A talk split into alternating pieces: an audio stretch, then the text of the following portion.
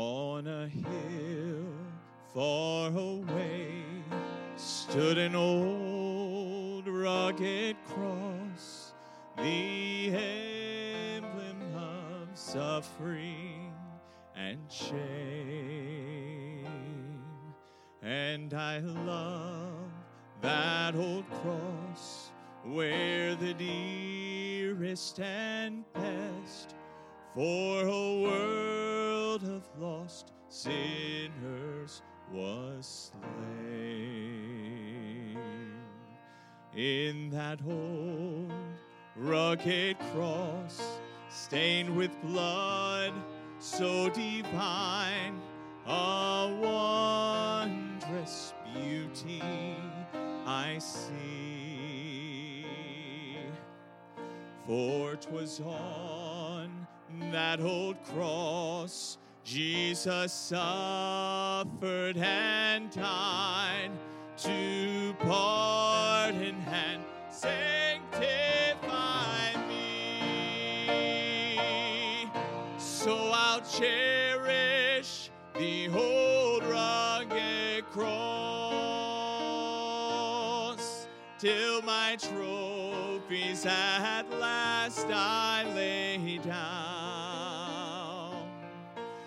I will cling to the old rugged cross and exchange it someday for a crown. To that old rugged cross I will ever be true. Its shame and reproach gladly Then he'll call me someday to my home far away, where his glory forever I'll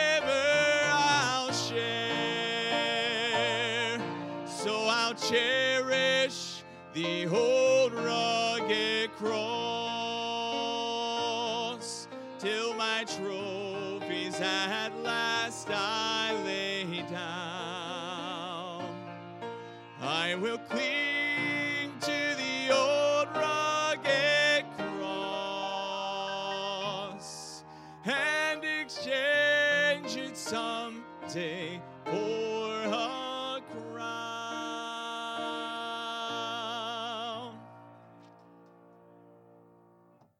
Well, amen. Well, take your Bible, turn over to the book of Psalms, Psalm chapter 143. Psalm 143. We've been uh, dealing with and addressing our Reaching Forth series, and we've been in the text, the, the text, identifying the context of it. And we've been doing that. We've already done that five weeks. And now we're going to just, uh, over the next few, kind of identify areas in which we need to reach forth. and today we want to talk about reaching forth unto God. Just for just a short time today, consider that thought, that theme today. And again, it's, um, it's definitely uh, something that we all probably need to spend a little time uh, reflecting on. And so let's go ahead and read in the book of Psalm, chapter 143, verse 6. And I utilize this as our verse um, to kick things off. It's, uh, it's an amazing verse, really. It's the psalmist here, David, in Psalm 143, verse 6. He says, I stretch forth my hands unto thee. My soul thirsteth after thee as a thirsty land. Selah. Again, I stretch forth my hands unto thee. My soul thirsteth after thee as a thirsty land. Father, we ask, Lord, you'd bless us. Thank you for the Word of God. And Lord, we do pray that something would be said that would truly stir our hearts and move us in the direction closer and toward you. We, we need you, and we know that we need to reach forth unto you. Lord, may we all see a need to do so today. And uh, Lord, I pray that you would just fill me with your Holy Ghost. May I be your mouthpiece. I honestly have nothing to say to this thy people except you give it me. And Lord, I, I, I know that, Father, you are able to do exceeding abundantly above all that we ask or think. Lord, I don't need to, to stand up here and wax eloquently. I just simply need to share your truth, your word. And Lord, you'll take that truth and you'll apply it to every heart and mind that is within earshot. Dear God of heaven, we need you. And Lord, I especially today need you. And I pray that you'd be with every listening ear again, and may they hear it with spiritual ears. Father, be real to us today. And Lord, may we get a glimpse of you. Well, thank you in Christ's name. Amen. Psalm chapter 143, verse 6 is a powerful, powerful verse. In this particular case, we see David's hands raised to God because he, he longed for God. He thirsted for fellowship with Him. We see verses like that throughout the Psalms. In the verse uh, Psalm 63, we see David again. It says, uh, It was when he was in the wilderness of Judah. He said, O God, thou art my God. Early will I seek thee. My soul thirsteth for thee. My flesh longeth for thee in a dry and thirsty land where no water is. Boy, I mean to tell you, David had a thirst. David had a hunger. David had a desire to know God in a very intimate, unique way. I. Uh, I'm a little concerned, it seems, that uh, we don't see more of that kind of longing and desire from our young men and our young ladies today. But I'm also concerned because, honestly, in our own lives as adults, we too could use a little dose of that kind of thirst, that kind of hunger. You know, we often wonder, well, why in the world aren't there more young people surrendering to ministry or being willing to start churches or to be witnesses on behalf of Jesus Christ? Well, what about us? And I'm just saying, I think that David holds the key here. David is saying, Listen, I have a thirst for God. I have a hunger for the Lord Jesus Christ. I stretch forth my hands unto him. We learned a thousand years later in the book of Acts that David possessed a wonderful testimony and reputation with God. We notice in that passage in Acts chapter 13, uh, turn there, go ahead and turn there. Acts chapter 13, verse 21. We're going to see how David views, excuse me, how God views David now. And, uh, and, and this is a thousand years afterwards. You know, this has been, uh, the, king, the king has already died. He's, he's uh, no longer on earth and ruling and reigning, but God, the Lord Jesus Christ, is going to speak about him while he's on earth. Look what he says in Acts chapter 13 about David, verse 21. The history of Israel is being kind of alluded to, and he says, And afterward, Acts 13 21. And afterward they desired a king. And God gave unto them Saul, the son of Kish, a man of the tribe of Benjamin, by the space of 40 years. Now we all know that Saul was a ripoff. He really wasn't the king that God had intended. He surely was a fleshly man and ultimately got into real trouble with God early on. And even though he ruled for 40 years, we knew that the kingdom was not going to be his or his uh, family's moving forward. And he goes on in verse 22 And when he had removed him, he raised up unto them David to be their king, to whom also he gave testimony and said, I have found David, the son of Jesse, a man after mine own heart, which shall fulfill all my will. Of this man's seed hath God, according to his promise, raised unto Israel a Savior, Jesus. My oh my, what a powerful testimony. A man after God's own heart. A man that God would ultimately use and his offspring to bring into the world the literal Savior. Uh, it's amazing to think about. But here he is, a man after God's own heart. Why in the world would God identify him or label him a man after his own heart? I believe it's because of his desire and thirst and longing for God. I think that we see the real crux of it here in Psalm 43 when he says, I stretch forth my hands unto thee. My soul thirsteth after thee as a thirsty land. I hunger for you, God. I thirst for you, God. I want more of you and I want to experience you more. And I believe that's what truly made him a man after God's own heart. He did a lot of things, but he also did some things wrong. So I got to believe that it was his heart, his desire, his longing that truly set him apart from so many. Can I tell you that David does not have to stand alone in this endeavor? there is nothing that says that you and I cannot have the same hunger or the same thirst, the same desire for God. Again, what stood out to me in the passage was how the Bible describes his longing for God. He says, he describes it in two ways, and I'm going to go with the second first, but he says, thirst. First, thirst. I, I noticed that word thirst. Now, temperatures in Israel range from about 40 to 85 degrees Fahrenheit.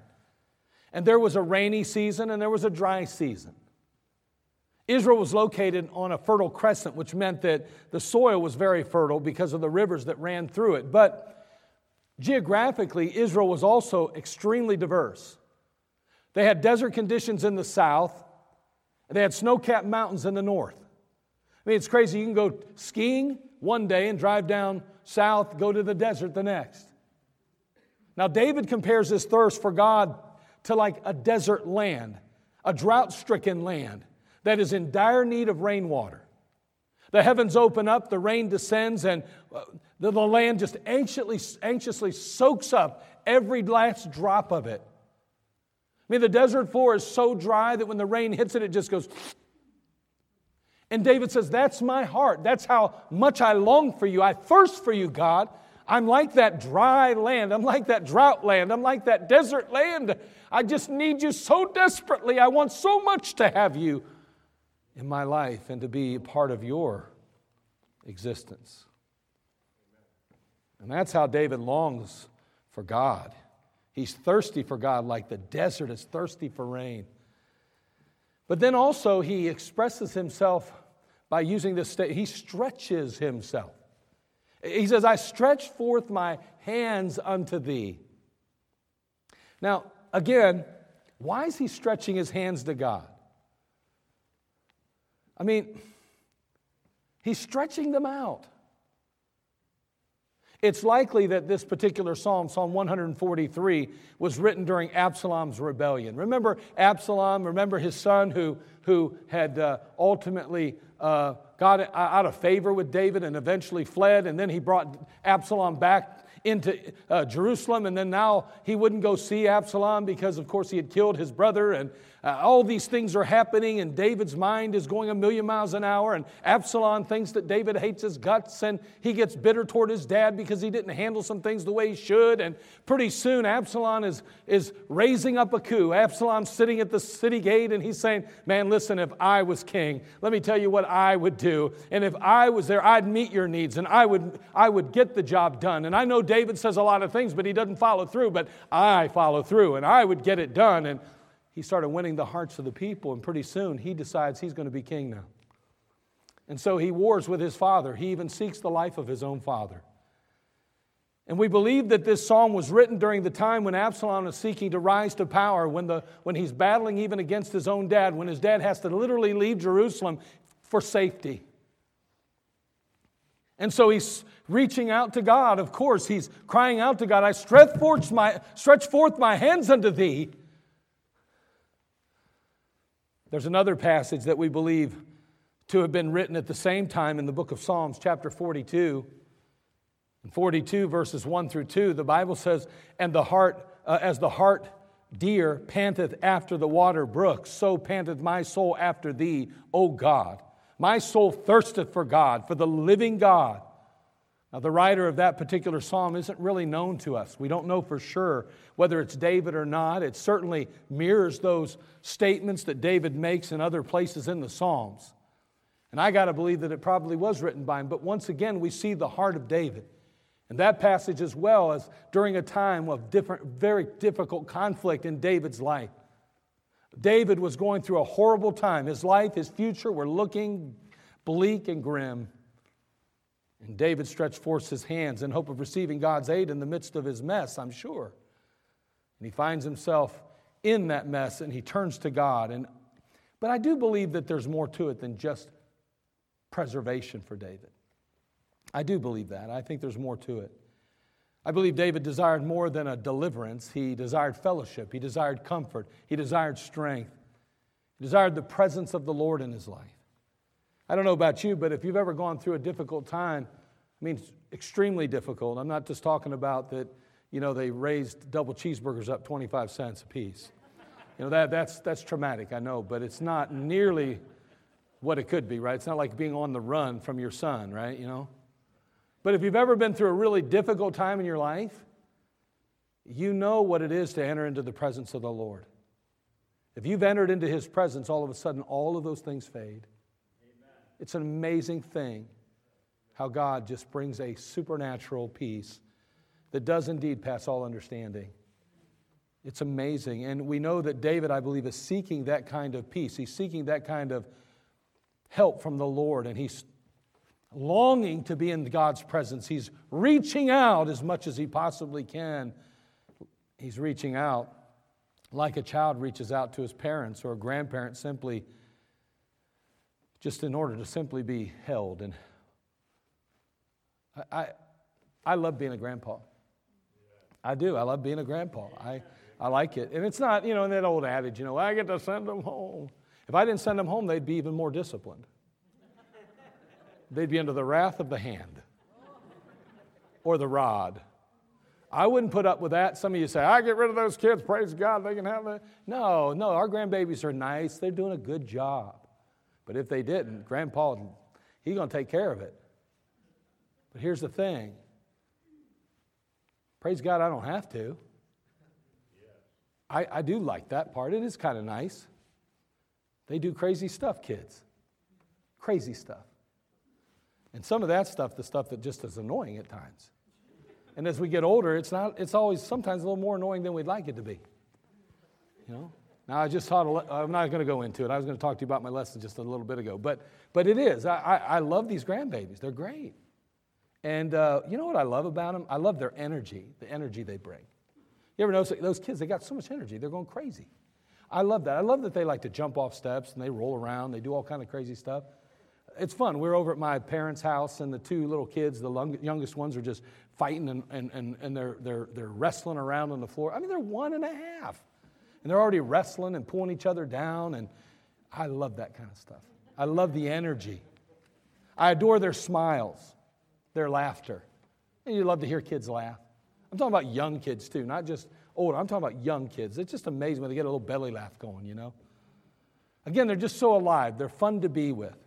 Now, there's a window where they just love to be with you. Okay, and I say a window of time. They just love to be with you. And um, there, is, there are, are very few thrills, at least in my life, that match that of a grandchild who walks up to me with both arms raised high above their head, longing for me to pick them up and hold them. Amen. I'm going to tell you something right now. When one of my grandbabies comes up to me and goes, like that, I am like, yes. I mean, it is like amazing to me. And I know maybe that doesn't thrill you, but it thrills me to death. They're so adorable. They're irresistible to me at that point. I can understand why David was a man after God's own heart. I, I, can grasp that. Because every time those grandbabies reach out to me, they get another piece of my heart. You say, well, sure, that's wonderful and all, but most of the time they just want something from you. Yeah. You know, I keep a few M&Ms on hand. I'm grandpa, right? But I keep some M&Ms on hand. And so um, it, doesn't, it doesn't take those kids too long to know that grandpa has the goods. You know what I mean? You give them some M&Ms just a couple times, pretty soon they're like, eh, right? It's like you're a magnet. Hey, listen, I don't care. You say whatever you want. I, I'm okay with it. Bring it on. You know, stretch those arms out. I'm going to pick you up. I'm going to do it. And you know what? Sometimes they forget they even wanted the M&M when they get in my because that's the way I am. and then other times they're like, I don't know who teaches these kids sign language, but I think you're crippling them because then they don't talk for a year and a half. but they're all like, they're all like, you know, please, please. I'm like, well, please. Obviously, you want some M&Ms, right? And that's like, okay, Grandpa's got some M&Ms. He got some stash over here. Let's go. It, you know, and so I really don't care that they just, that whether they want me or they just want the candy at times. It doesn't bother me that much. It really doesn't. When Emmy or Laney come running over to Grandpa with their arms up, I don't care why they're doing it. I'm just happy they're doing it. I take them in my arms, I hold them tight, spend some time with them, maybe give them a few little pieces of candy. And I'll tell you what, we, we just enjoy each other for a while. I believe God loves it when we come to Him with our arms outstretched, longing to be held close. I just think He loves it. I also believe, and again, you don't have to agree with me, but I believe that God's okay with us reaching out to Him in hopes of receiving something from Him as well. I mean, God wants to. God wants us to want Him, and, and, and He makes us clear. He said, you know, casting every care upon Him because He cares for you. And, And, and, and he tells us that all of the provision that we get in life comes from God, the Father of lights. So we know that if we want something, we have to go to him. So I don't know that he's upset when we come crying out to him, I stretch forth my hands unto thee. And I think God's very happy, and I think he finds great joy in that. If I find joy in that, I'm sure God does. He created me in his image and his likeness, and I think there's characteristics and qualities about us that reflect on God and that God reflects on us. And as a result of that, I think we can kind of understand how He feels when we stretch our arms out to Him. Let me ask you, when's the last time you reached out to God? Me reached out to Him. Let me ask, when have you found yourself so thirsty for God that you broke from your busy schedule and just cried out to Him to pick you up and hold you?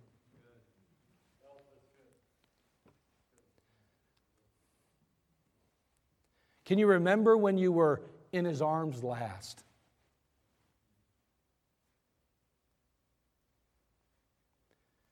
If you were in His arms, you'd know it. You say, I'm trying to, trying to remember. It's been a while then. I know it may seem crazy for, for a lot of people to think about a grown man that looks up into heaven and wants to be held close by God. But David was a man's man, though. He was a warrior. David wasn't anybody to be trifled with, and yet he was tender enough and humble enough to reach out to God.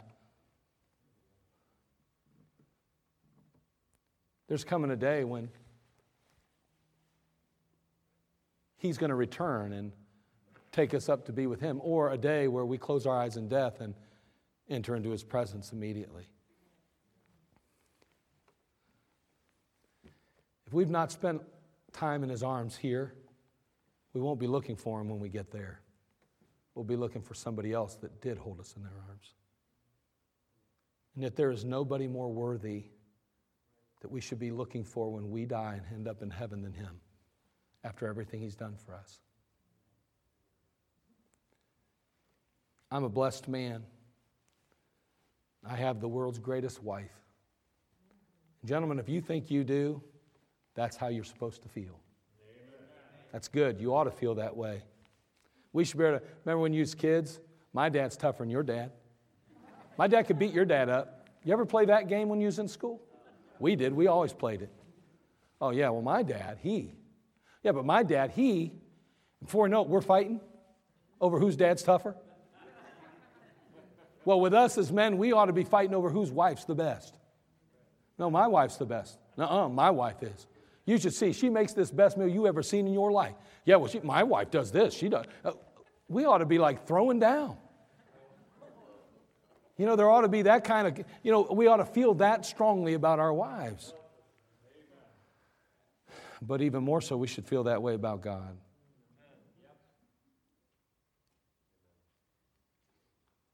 As believers, we're to be reaching forth unto God then. It's, it's sad today when God's people are content with the, uh, this middle of the road faith, you know? You know, we're satisfied with simply getting by and just doing enough to pass the eye test, you know? Now, I go to church and I read my Bible enough that my kids know I like the Bible enough. Yeah, I'll skip it, but, but they, they know I like it and they, I love it. And, and, and people see me at church, so they know I'm spiritual, and we're passing the eye test, maybe. That's too bad if that's really what our goal is. And I contend with you that we are in desperate need of reform today. A reform that requires repentance, a reform that requires a realignment. Now, how are we going to reach forth in our relationship with God? Well, I believe that we have to continue in the pattern to some degree that we saw in Philippians chapter 3. We spent five weeks there talking about the Apostle Paul and certain things there, but we read over there in Philippians chapter 3, verse 13 through 14. You probably almost have it memorized. Go ahead and turn there, would you? But you, you probably could. If I started quoting it, you would probably go, Oh, I, I know that verse. We've been talking about it so much. But I want to just take just a couple minutes now and I want to look at how or how we're going to reach forth, or if we're going to reach forth, what do we need to do? Just basic things. Because this could go on forever, right? I mean, that's one of those things that, man, we got, you know, a whole Bible written about it, right? So, I mean, we'd be here, you know, next week still, never taking a break. And I don't, I don't know that I could handle that. I mean, being with you all week. But anyway, uh, did I say that? No, I, I'm not supposed to say that, am I? I'm a preacher. I'm supposed to say, oh, no, I'd love to be with you all week long. I, I told you, even the grandkids, I'm glad they go home sometimes. Anyway, moving on. This is getting bad. Okay, so anyway, Philippians chapter 3, verse 13. He says, Brethren, I count not myself to have apprehended, but this one thing I do. Here it is now forgetting those things which are behind and reaching forth unto those things which are before, I press toward the mark for the prize of the high calling of God in Christ Jesus. You say, okay, we're going to try to draw that and make a pattern out of that? Yeah, so let's just do that real quick. Here it is. Okay, I, I believe that we all need to reach forth unto God. We all need to have a hunger and a thirst for God like David did. I'm convinced of that. I, I think that honors God, it pleases the Lord, it brings glory to Him. So, how are we going to accomplish that? Well, let's just take a couple simple thoughts. One, be careful concerning the past. The Apostle Paul said, forgetting those things which are behind. If we're going to reach forth unto God, then we have to be very careful concerning the past. We have to be careful looking back. You know, there can be wonderful memories that encourage us. However, too many times we allow the failures of the past to affect our present and our future. And we get so worried about being who we were that we fail to become what we should become. You know, we're, we're so focused on our failure of the past, we allow it to somehow kind of paralyze us with fear. If I try to go another direction, I'll just be drugged back into it. I can never get loose of it, I can never be free from it. And all along, he's saying, no, keep your eyes on the prize. You have to look at Jesus Christ. You have to acknowledge and recognize him as the goal. You need to be Christ like in your attitude and your outlook. Don't keep focusing on the failure, focus on your friend, Jesus Christ. And so we have to be very careful concerning the past when it comes to reaching forth unto God. If we get too preoccupied with our past, then it can discourage us, it can wreck us, it can even ruin us. Maybe you failed God in the past. You know, if you, as you look back, you think, man, I really messed up with God. Maybe you lived an extremely wicked life at some point, or you rejected Him at every turn. Well, the Apostle Paul understood that. Remember, he was one that persecuted the believer. He was zealous, but zealous for the wrong cause, and he did some pretty heinous and horrible things.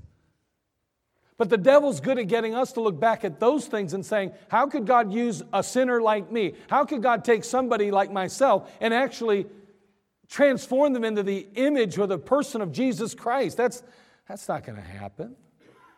Perhaps you walked with the Lord at some point. Maybe you were serving Him faithfully even in the past, but you drifted for one reason or another. And you kind of think to yourself, you think, I used to walk with God, but I fell.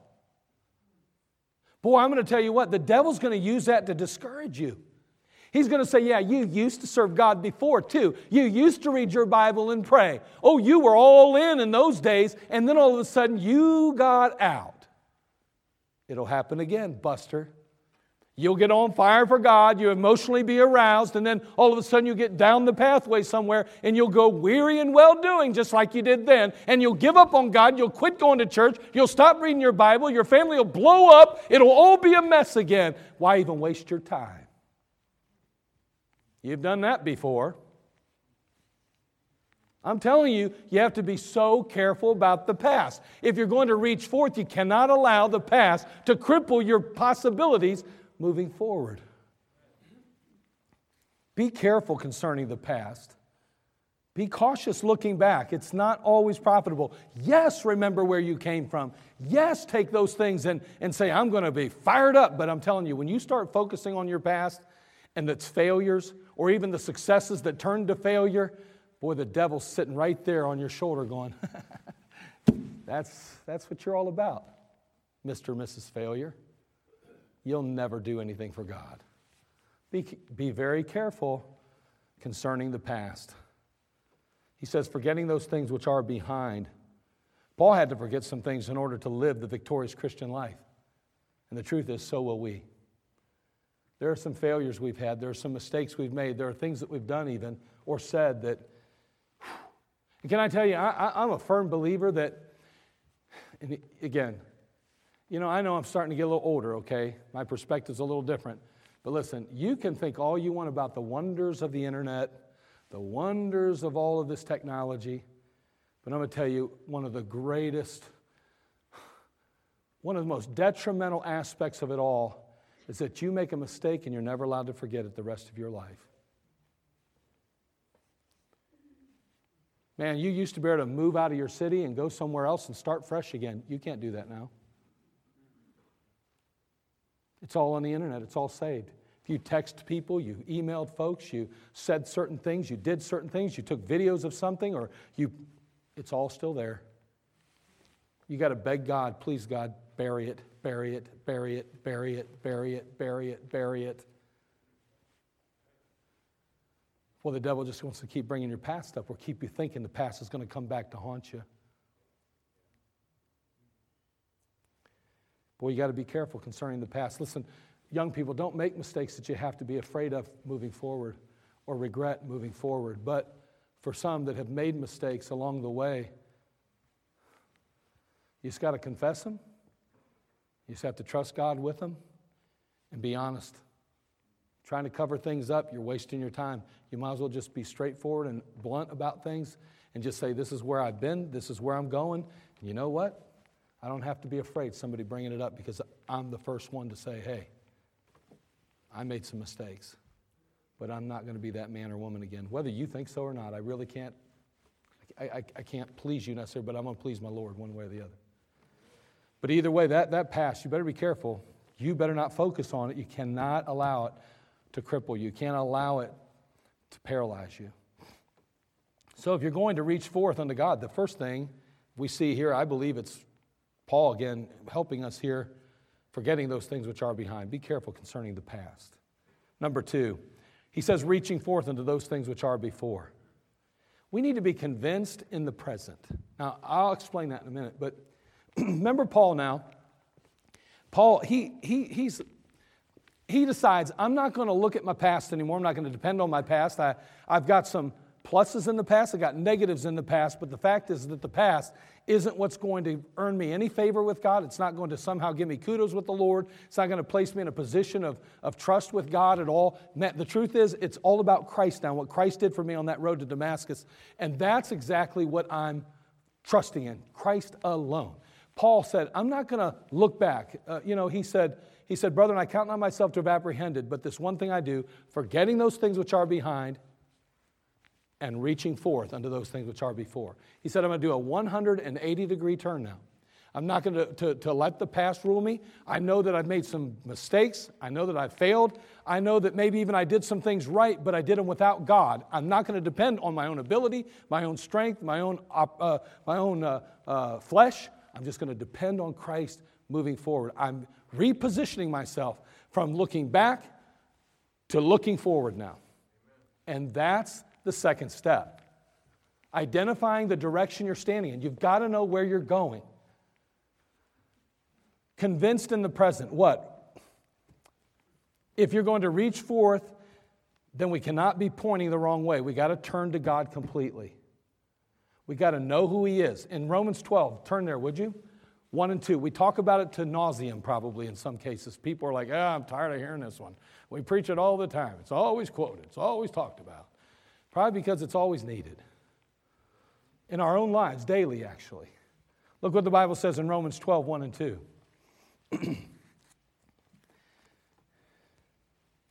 Paul speaking again to the church at Rome, he says, I beseech you, therefore, brethren, by the mercies of God. He's just spent 11 chapters talking to them about the mercies of God. And he says, Because of all of God's mercies, here's what I'm going to tell you. You need to present your bodies a living sacrifice, holy, acceptable unto God, which is your reasonable service. After everything God's done for you in the past, it's time for you now to say, I'm going to present my body to Him. He is worthy. And be not conformed to this world, but be transformed by the renewing of your mind that you may prove what is that good and acceptable and perfect will of God. Again, notice that you present your bodies a living sacrifice, wholly acceptable unto God. See, in the Old Testament, uh, offerings were presented regularly. There were always offerings being made. They offered all kind of things to God I mean, we, we see it. They sacrificed things, they offered things, always offering unto God, sacrificing unto God. Today, God's asking for an offering. And that offering is you. That offering is me. It isn't what we possess, it's not what we have in our possession. No, not at all. He wants us personally, individually. Why would you and I present ourselves to God as a living sacrifice or offering? Can I tell you simply? Because He's worthy. That's why. He is worthy. That is why. Turn to Isaiah chapter 6, verse 1, please. Isaiah 6, verse 1.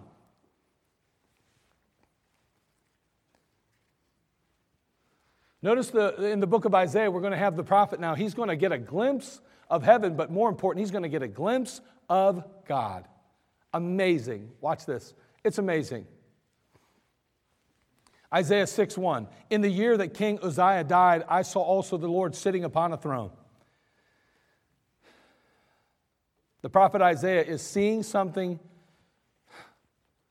it, exceeds his imagination. He can't even imagine what's going on. He's just like, wow, this is amazing. He says, I saw the Lord sitting high upon a throne, high and lifted up. His train filled the temple. Above it stood the seraphims. Each one had six wings. With two or twain he covered his face. With two or twain he covered his feet. With twain he did fly. One cried unto another and said, Holy.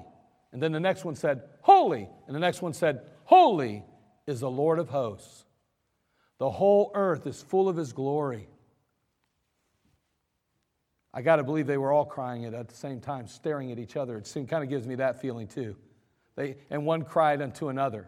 It's like I'm crying unto you, and you're crying unto me. Holy, holy, holy, each of them speaking, but each of them speaking to one another, reaffirming, is the Lord of hosts. The whole earth is full of his glory. And the posts of the door moved at the voice of him that cried, and the house was filled with smoke. Then said I, Woe is me, for I am undone, because I am a man of unclean lips, and I dwell in the midst of a people of unclean lips. For mine eyes have seen the King, the Lord of hosts. Now, can I tell you, not only is God creator, but according to this passage, he is holy. The natural response to holiness is humility.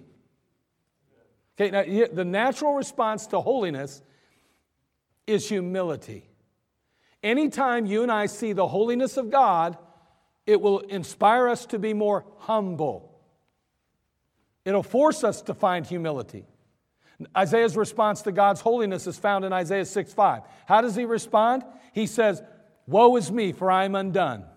See, he's humbling himself. He sees God high and lifted up. He acknowledges God for who and what he is, and he says, Wait a second, I am not holy. I got a problem here. Instead, I am now humble.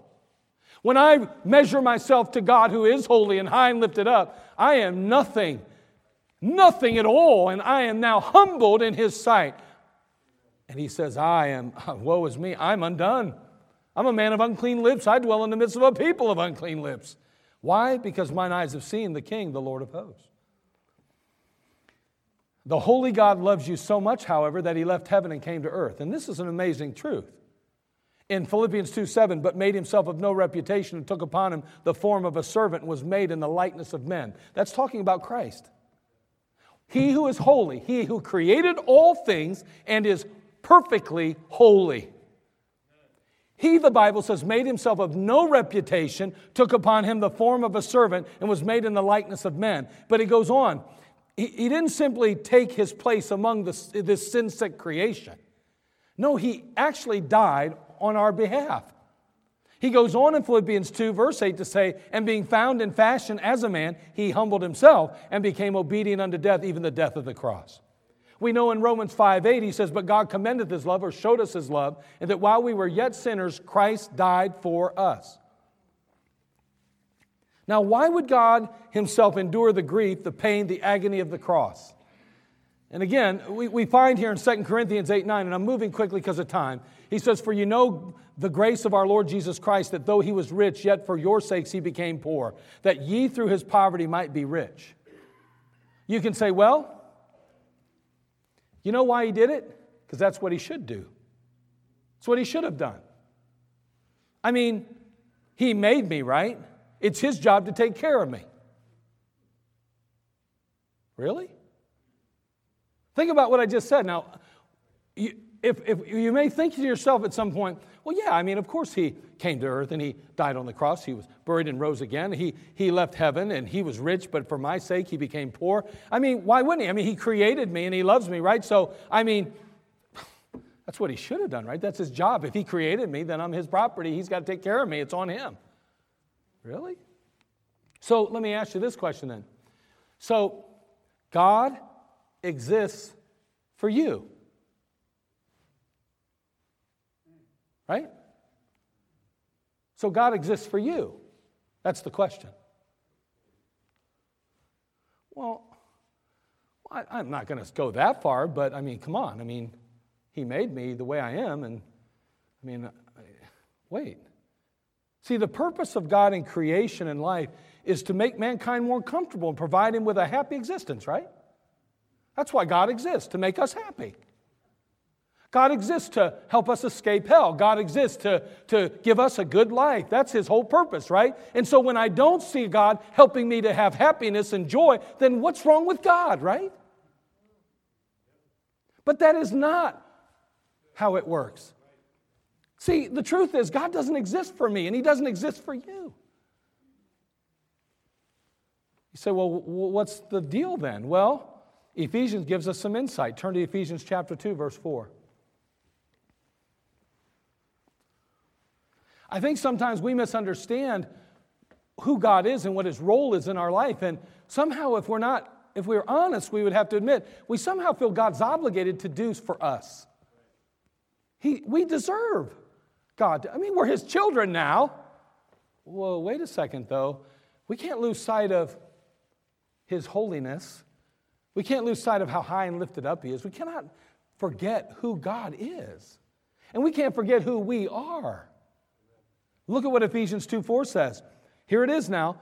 But God, who is rich in mercy, praise God for that, for his great love wherewith he loved us, even when we were dead in sins, hath quickened us together with Christ, for by grace ye are saved. Praise the Lord, right? That's good stuff. And hath raised us up together and made us sit together in heavenly places in Christ Jesus. Yes. There it is. Hold on. Here, here's the kicker. Watch. That in the ages to come, Here's the reason for all of it that in the ages to come, he might shew the exceeding riches of his grace in his kindness toward us through Christ Jesus. Hold on. You, you say, what's he saying? Well, in the ages to come. You're not talking about right now, You're talking about in the future.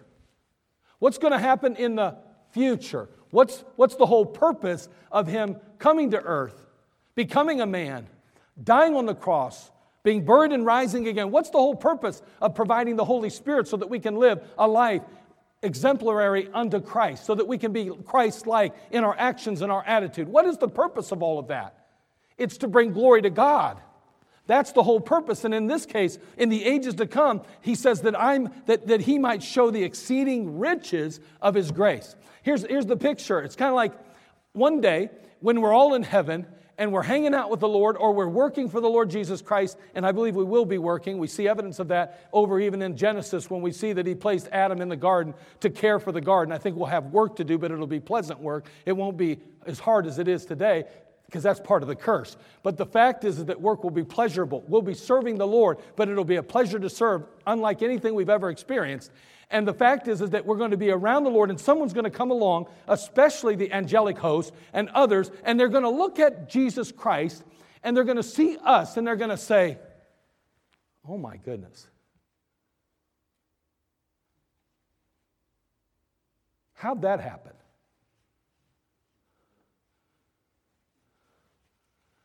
His grace is so abundant, unmerited favor he showed that guy grace enough to be in heaven after the way he was and who he was a sinner, a wretched, vile, nasty sinner. And for the ages to come, every time the creation sees me, every time the creation sees you, it will recognize the grace of God. And it'll bring glory to Him.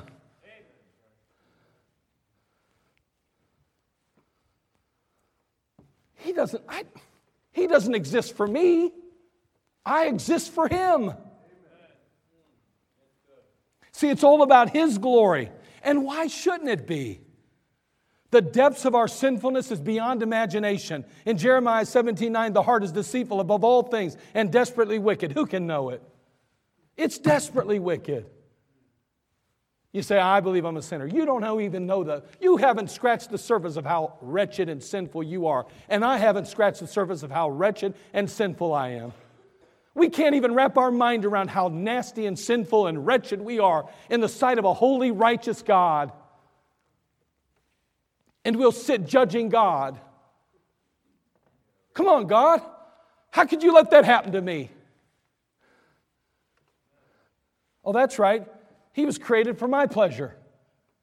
He became for me. It's not me for him, it's him for me. If I was to live my entire life seeking to please God and yet I spent a thousand eternities in hell, he would still be righteous and he would still be holy. That's how depraved and sin sick I am compared to him and his holiness that he even glances my way, that he glances our way, we are beyond. It's just amazing. It's unbelievable. And still, he extends his marvelous mercy and his marvelous grace. See, that's a God worth getting to know. A God who would be justified in sending you to hell, but deserves a relationship, but desires a relationship instead. That God deserves glory. That God is worthy of it like no other. In Revelation 4:11, thou art worthy, O Lord, to receive glory and honor and power, for thou hast created all things for thy for, and for thy pleasure they are and were created. But he goes on to say in Revelation 5:12, saying with a loud voice, Worthy is the Lamb that was slain to receive power and riches and wisdom and strength and honor and glory and blessing. He is worthy. He's worthy. That's the reality of all of this. And then, of course, we go from that to committing moving forward. But the truth is, we got to get to the place where we acknowledge God's holiness. We know who God is and we want to draw nigh to Him. The fact is, is that we don't really know who God is. That's why we're content to do without Him. We don't even realize how desperate we, we are or should be. I mean, to think that a holy God would want anything to do with you or with me. I'm a pretty good person. Well, there you go. See that? We have taught in this humanistic society and culture we live in that God is created for our pleasure, that He does for us. It's all about humanity. It's about us having comfort and having ease and being successful and satisfied. Everything's about humanity. Everything's about making it better to live on this earth. But that's not why God exists. He doesn't exist so that we can have a pleasurable end in this life. He exists so that He can be glorified both now and for eternity. It's never been about me. It's never been about you. It's always about Him. And yet we are the benefactor of all of it. We get to get in on it. But it's not that we deserve it. And you know why I'm convinced that most people don't get saved and start serving the Lord? Because they really never understood how wretched and sinful they are in the sight of who God is. They never got a glimpse of Him, but yet they claim to be saved, maybe. Are they saved? I don't know. They better come to the Lord the way He said. They better recognize themselves a sinner. And the truth is, if we see ourselves a big enough sinner in the sight of a holy God, it will guarantee humility. You can't get a glimpse of God's holiness and not be humble. The truth is, is we are not very humble today because we're not getting a glimpse of His holiness. I just want to encourage you, and we're going to close it, but I, I, I meant to go on further. I have a whole list of things, but the truth is, is this I am burdened.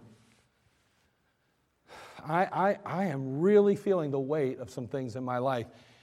I feel like maybe in my own life and in the lives of Christianity, We've lost sight of the real purpose for existing. We're losing sight of who God is and what He's all about. It's not Him for me, it's me for Him. It's not what God can do for me, it's what can I do for God. And unfortunately, we're going to fail David said, You know what? I stretch forth my hands unto thee. My soul thirsteth after thee as a thirsty land. I want to be close to you like never before. I want to be in your presence. I want to feel and know your, your, your love. I want to feel those arms around me. I just want to be with you, Lord, at all costs, no matter what it takes. I thirst for you. I long for you. Do you have any thirst for God? Any real longing for God today? I want to encourage you to say, I'm struggling with that. Then I just want to encourage you to get in your Bible and start learning more about Him. Look up a verse. Look up verses on His forgiveness. Look up verses on His holiness. Look up verses on righteousness. Get a feel and a picture of who God really is. Try to see God the way Isaiah did. Say, Lord, I want to see you high and lifted up, just like Isaiah. I want to see myself for who I am and what I am, and I want to be able to humble myself so that my only desire and my love is toward you and the rest of it will fall into place. And let me tell you, the blessings that God bestows on us, we are so unworthy of, but boy, does He pour it on.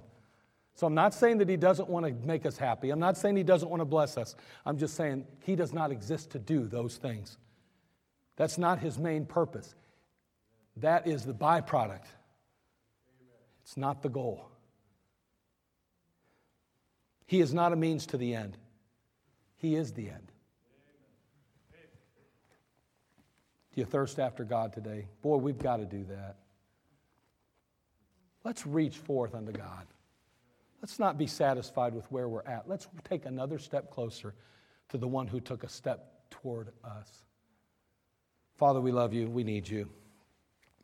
Thank you for all you do for us. Lord, today there might be those that are in our midst that are without Christ as their Lord and Savior. They don't even know Jesus personally by receiving and accepting Him. And Lord, I pray that they would do that today. They'd recognize themselves as the sinner, and as though the message was going forth, maybe the Holy Spirit convinced them, convicted them of their sin, and they know, oh, I don't deserve to be shown any favor from God, but oh, if He would show me favor, I would be so happy. Well, I'm glad to say, Lord, that you promised you would if we'd call upon the name of the Lord. You did come to earth and you did take our place on Calvary. You did pay for our sin, but Lord, help us not to somehow think that now everything you do is really for our happiness, our peace, our contentment. Lord, help us to recognize that we owe you. You're worthy of our praise, you're worthy of our commitment, our sacrifice. That, Lord, whatever's in our life, Lord, we need to allow it to glorify you because, Lord, that's why we exist, to bring you glory. Help us, Lord, we pray, to be humble in your sight, a holy and righteous God. We'll thank you in Christ's name. Amen. Let's all stand